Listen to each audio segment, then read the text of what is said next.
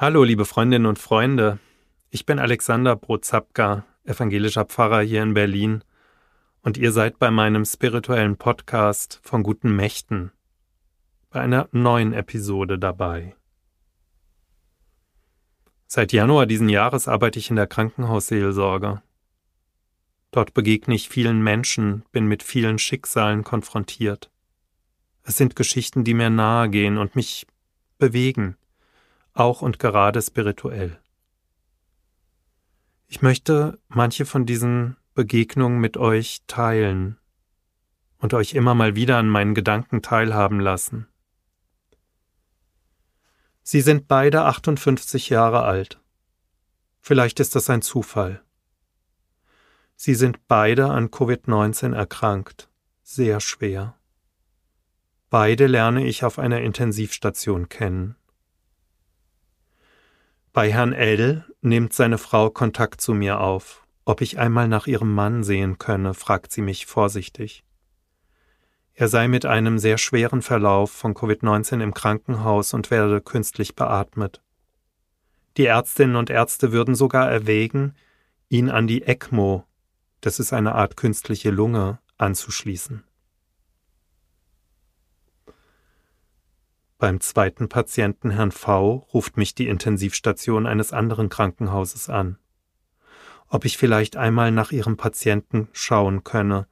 Er hätte so große Angst und sie wüssten gar nicht mehr, was sie machen sollten. Natürlich gehe ich jeweils mit den nötigen Schutzmaßnahmen zu beiden, und ich finde den ersten Patienten, Herrn L., beatmet vor. Die Augen halb geöffnet, scheint er ins Leere zu schauen. Durch die vielen Medikamente ist sein Aussehen stark verändert.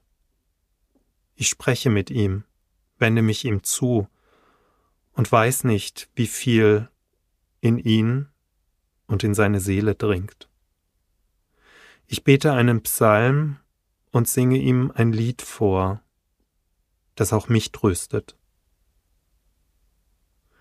Ich bin unsicher. Und ich gehe ehrlich gesagt mit keinem guten Gefühl nach etwa einer halben Stunde wieder von der Intensivstation. Wird er es schaffen? Wird er das Virus, die Krankheit überwinden? Ich hoffe, ich bete für ihn. Ganz anders Herr V. Er ist wach, als ich das erste Mal zu Besuch komme. Und er hat so große Angst. Selten habe ich einen Menschen so wimmern hören.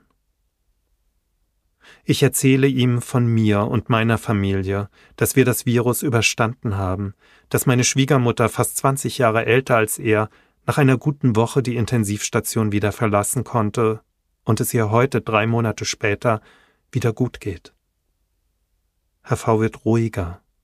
Ich bleibe noch etwas an seinem Bett, summe ihm ein wenig vor und, nachdem er eingeschlafen ist, gehe ich mit einem ganz guten Gefühl, dass er es schafft. Als ich ein paar Tage später wieder zu ihm komme, schläft er fest, die Atemmaske vor dem Mund. Also schreibe ich ihm eine Karte, die ihm Mut machen soll, und darauf eine Strophe des Lieds, das ich auch Herrn L. vorgesungen habe. Zudem gehe ich etwa zehn Tage später nach meinem ersten Besuch und da ist er auf eine andere Intensivstation verlegt worden. Als ich das Zimmer betrete, telefoniert er gerade mit seiner Frau. Ich bin so überrascht und auch so glücklich. Ich kann normal mit ihm reden, unterbrochen von einem gelegentlichen, sehr tiefen Husten. Er ist schwach, das schon. Aber doch ist es so ganz anders. Er kann sich sogar an meinen ersten Besuch erinnern und sagt mir, welchen Psalm ich an seinem Bett gebetet habe. Für alle, die es interessiert und die ihn nachlesen wollen, es ist Psalm 121. Eine Woche später muss ich dann in ein anderes Krankenhaus gehen, um Herrn L. besuchen zu können. Denn er ist auf Normalstation verlegt worden. Ich benötige keine Schutzausrüstung mehr, um ihn zu besuchen, lediglich noch meinen Mundschutz wie zurzeit ja allgemein üblich. Alle Apparate sind von ihm entfernt. Er lernt wieder zu laufen und gut und tief zu atmen und bleibt jetzt so lange im Krankenhaus, bis er in eine Reha geht. Ich bin so froh und glücklich für ihn und seine Frau und demütig. Ich habe es anders, falsch, eingeschätzt und bin nun froh, dass ich mich geirrt habe. Herrn V besuche ich ein paar Tage später. Auf der Intensivstation wird mir gesagt, dass er nun invasiv beatmet wird. Dafür ist er in ein künstliches Koma versetzt worden, wie ja Herr L. zuvor auch.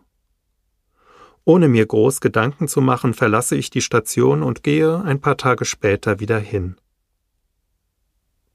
Leider hätte es Herr V nicht geschafft, sagt mir die Stationsleiterin.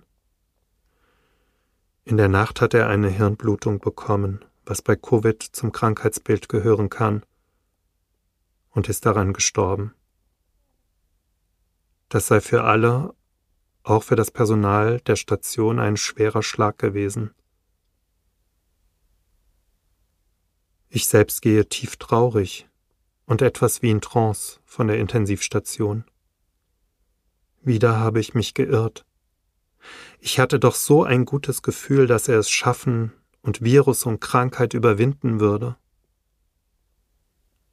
Als ich kurz darauf mit seiner Frau telefoniere, sagt sie, dass er wohl geahnt habe, dass er sterben werde.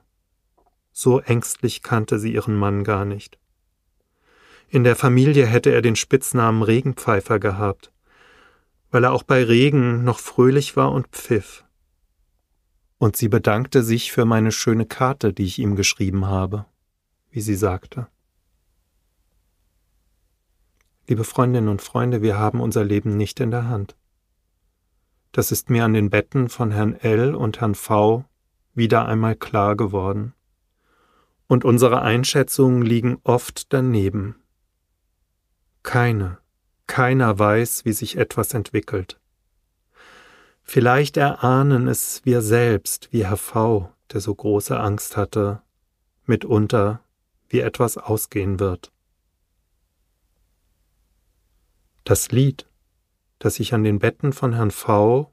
und Herrn L. gesungen habe und dessen erste Strophe ich auf die Karte geschrieben habe, stammt von Paul Gerhardt und es ist, obwohl es über 350 Jahre alt ist, so aktuell und mir ein großer Trost.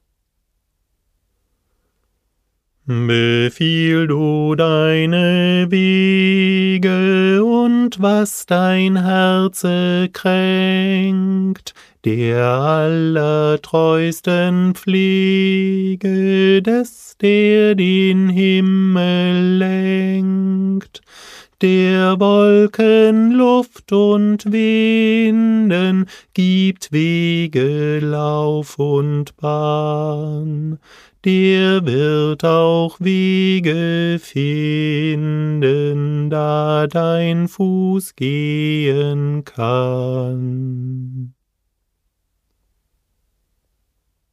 Alle unsere Wege führen ins Leben, auch Wege, die vermeintlich am Tod enden. Davon bin ich überzeugt. Das gibt mir Mut und Kraft, in jeder Situation Menschen zu besuchen und zu begleiten. Auch wenn ich persönlich das Leben nicht in der Hand habe, weiß ich, dass es da eine Kraft gibt, die alles in Händen hält. Euer Alexander Brozapka